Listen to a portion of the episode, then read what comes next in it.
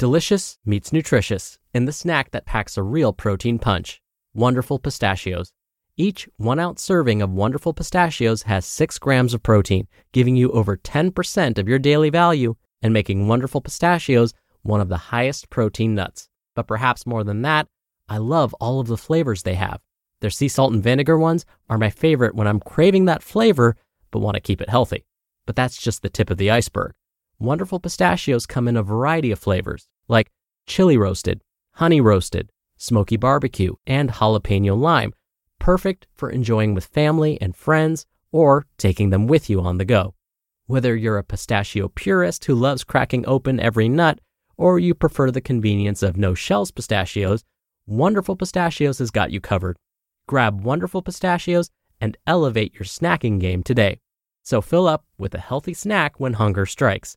Visit wonderfulpistachios.com to learn more. That's wonderfulpistachios.com. This is Optimal Health Daily, episode 1139 Unpacking Diet Culture to Simplify Your Life by Courtney Carver of BeMoreWithLess.com. And I'm Dr. Neal Malik, reading you some of the most popular health and fitness blogs out there, with permission from the websites, of course, and always with my commentary at the end. Now, today's author is a popular minimalist and frequently narrated on my brother's show, Optimal Living Daily. So, if you like today's content, definitely subscribe to that show too. Again, that's Optimal Living Daily. And now, it's already Wednesday, and like I do every Wednesday, I want to give you a little bit of inspiration. So, here we go. Quote Aerodynamically, a bumblebee shouldn't be able to fly, but the bumblebee doesn't know that so it goes on flying anyway. Mary Kay Ash. All right, and with that, let's get right to our post today as we optimize your life. Unpacking Diet Culture to Simplify Your Life by Courtney Carver of BeMoreWithLess.com. Raise your hand if you've tried every diet under the sun South Beach, Slim Fast, Weight Watchers, Atkins, Nutrisystem, Jenny Craig, high fat, low fat, low carb, high protein, the blood type diet? Now raise your hand or nod your head if you've ever measured your worth by your body weight or body size, or felt measured by others in a negative way because of it. I remember this one time in my early 20s. I thought I looked okay. I had been counting points at Weight Watchers and being really careful about what I ate. I was working for a small business, and I was the only woman who worked there. Someone called in to check on an order, and I asked them who was helping them. The customer on the phone said, I can't remember the name, it was the chubby girl. It took a minute for me to understand. I was the only girl. I was the chubby girl? Just by the fact that I still so clearly remember that conversation that couldn't have lasted more than 90 seconds, reminds me that this is worth some of my attention. Most of us have many similar stories from the past that still have impact many years later. But isn't it important to be healthy? If you are still here, I'm right here with you. I'm not judging you or trying to fix you, just working on myself out loud, thinking that we might have something in common when it comes to dieting, food, and body image. I mentioned that I stopped weighing myself last year. I've stopped dieting too. In fact, after my multiple sclerosis diagnosis back in 2006, I began to eat for health instead of weight loss. While that's been a good shift overall, I still have to watch the way I think and talk about food. Even though being healthy is my priority, I'm sure I'm holding on to some unhealthy messages and patterns. Am I really avoiding that cupcake because I think I'll be healthier if I don't eat it? Or Am I bouncing back to old internal messaging that cupcakes are bad? Am I cutting sugar and dairy from my diet because it makes me feel better? Or because I know that weight loss will be a likely secondary benefit? Am I doing Whole 30 because I think it will help identify food that doesn't work well for me? Or is it because I feel like I'm a better person because I made it through 30 days without cheating? I still believe that food is a powerful part of the healing process. And now I know that how we think about food is part of it too. On the Soul and Wit podcast, I talked with my daughter Bailey about dieting and diet culture and how my dieting affected her as she was growing up. We also discussed disordered eating, what the word flattering really means, and ways we can fight diet culture and resources to help. The definition of diet culture. At first, I planned to just talk about giving up my scale, but the more I learn about diet culture, the more I realize I have to break this down too. It's all connected, and if I'm not aware of it, I'll keep getting sucked in, bringing others down with me. Here's how Christy Harrison, an anti diet registered dietitian and certified intuitive eating counselor, defines diet culture. Diet culture is a system of beliefs that worships thinness and equates it to health and moral virtue, which means you can spend your whole life thinking you're irreparably broken just because you don't look like the impossibly thin ideal. Diet culture promotes weight loss as a means of attaining higher status, which means you feel compelled to spend a massive amount of time, energy, and money trying to shrink your body, even though the research is very clear that almost no one can sustain intentional weight loss for more than a few years.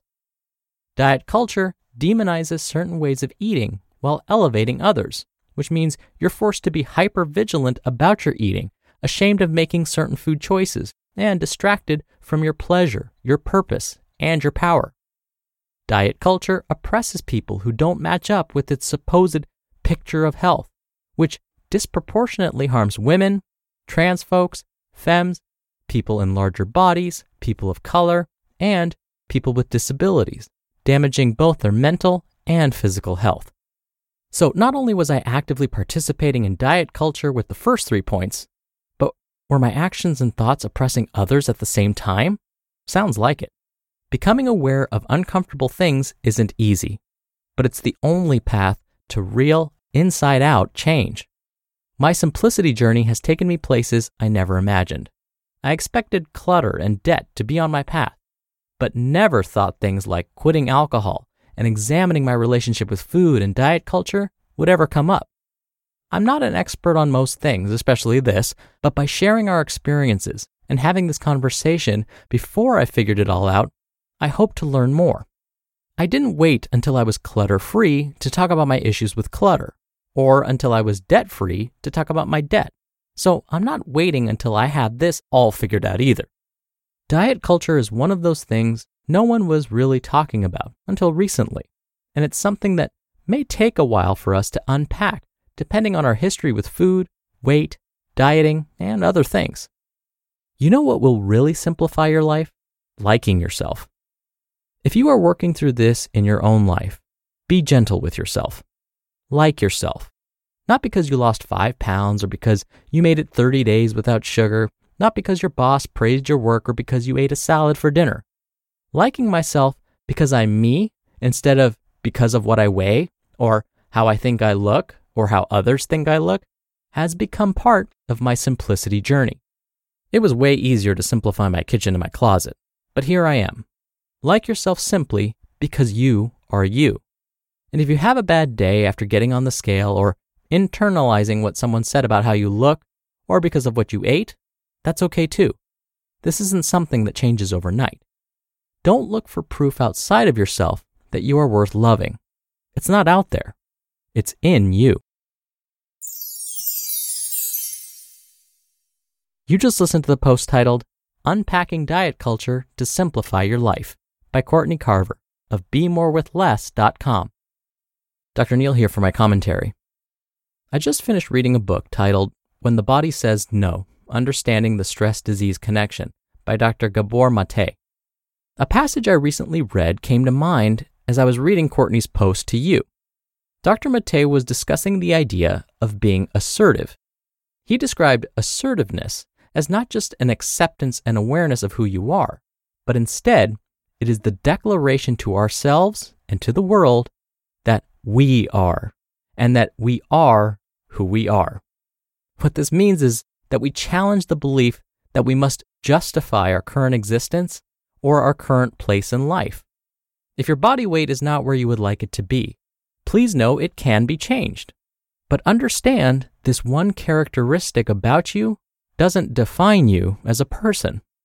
Not achieving your ideal body weight doesn't mean you are a failure. There are so many other successes you have achieved in life. You have to remember those. You are successful. You just may not be as successful with this one thing. It doesn't mean you are a failure. I am good at some things, but definitely not others. I have succeeded in some tasks, but failed miserably at others. Those failures do not define me as a person. I don't need to justify those failures. Now, it doesn't mean I give up on myself either. Rather, after the hurt of the failure has passed, because I'm human too, and those failures hurt, I do my best to learn from them and hopefully become a better person as a result of them. This is what Courtney was talking about. And I'm a firm believer that this is one way to achieve the success you hope to achieve, whether it's related to how you look, your body weight, or just success in life overall. All right, that'll do it from me for today. I'll be back here tomorrow as usual, so I'll see you there where your optimal life awaits.